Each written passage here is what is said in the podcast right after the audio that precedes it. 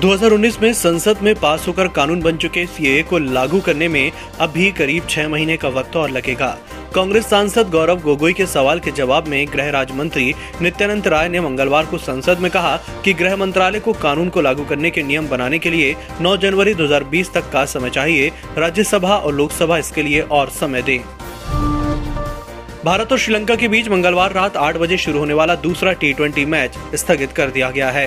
भारतीय ऑलराउंडर कुणाल पांड्या के corona positive पाए जाने के बाद ये फैसला लिया गया है। अगर दोनों टीमों के बाकी सभी खिलाड़ी और सपोर्ट स्टाफ नेगेटिव आते हैं तो यह मैच बुधवार को खेला जा सकता है।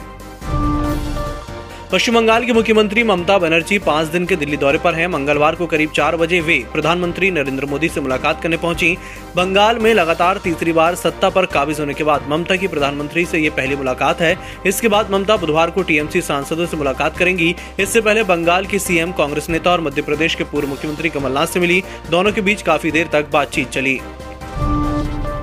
टोक्यो ओलंपिक में मंगलवार को भारतीय खिलाड़ी कोई मेडल नहीं जीत सके।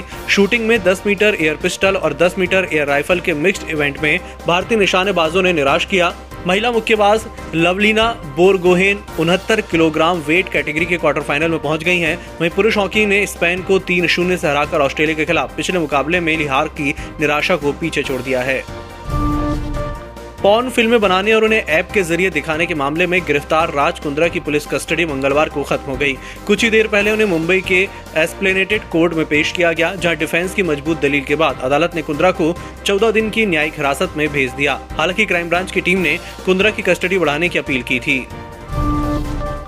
उत्तर प्रदेश के पूर्व मुख्यमंत्री कल्याण सिंह की हालत बेहद नाजुक बनी हुई है।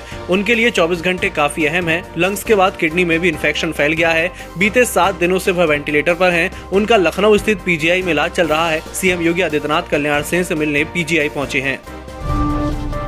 पेगासस जासूसी मामले को लेकर संसद में हंगामा जारी है। 11 बजे राज्यसभा की कार्रवाई शुरू होते ही विपक्षी सांसदों ने नारेबाजी शुरू कर दी। वे पेगासस जासूसी मामले में बहस की मांग कर रहे थे। ऐसे में हंगामे को देखते हुए सदन की कार्रवाई पहले 12 बजे तक के लिए, फिर दोपहर दो बजे तक के लिए और फिर तीन बजे तक के लिए स्थगित कर दी गई असम मिजोरम के बीच बॉर्डर विवाद में जो खूनी संघर्ष हुआ, उसके बाद असम के मुख्यमंत्री हेमंत बिस्वा शर्मा ने बड़ा फैसला किया है। इसमें मिजोरम से सटे तीन जिलों में कमांडो बटालियन की तैनाती का ऐलान किया गया है। सीएम हेमंत बिस्वा शर्मा ने बताया कि कछार, करीमगंज, हेलकांडी में तीन कमांडो बटालियन की तैनाती होगी।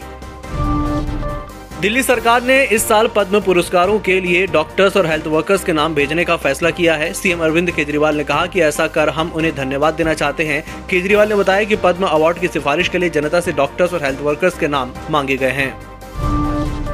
कुछ घंटों की बारिश में राजधानी दिल्ली पानी पानी हो गई, सड़कें दरिया बन गई, गाड़ियाँ डूब डूब कर चलने लगी। धौला कुआँ से एयरपोर्ट जा रही बस के अंदर पानी भर गया, लोगों को पैर उठाकर सीट पर बैठना पड़ा। दिल्ली के मथुरा रोड का हाल सबसे बुरा है। वहीं दिल्ली का दिल इंडिया गेट पर भी सड़कों पर घुटने तक पानी भर गया है, जिसकी वजह से पूरी दिल्ली में भारी ट्रैफ़िक देखने को मिल रहा है।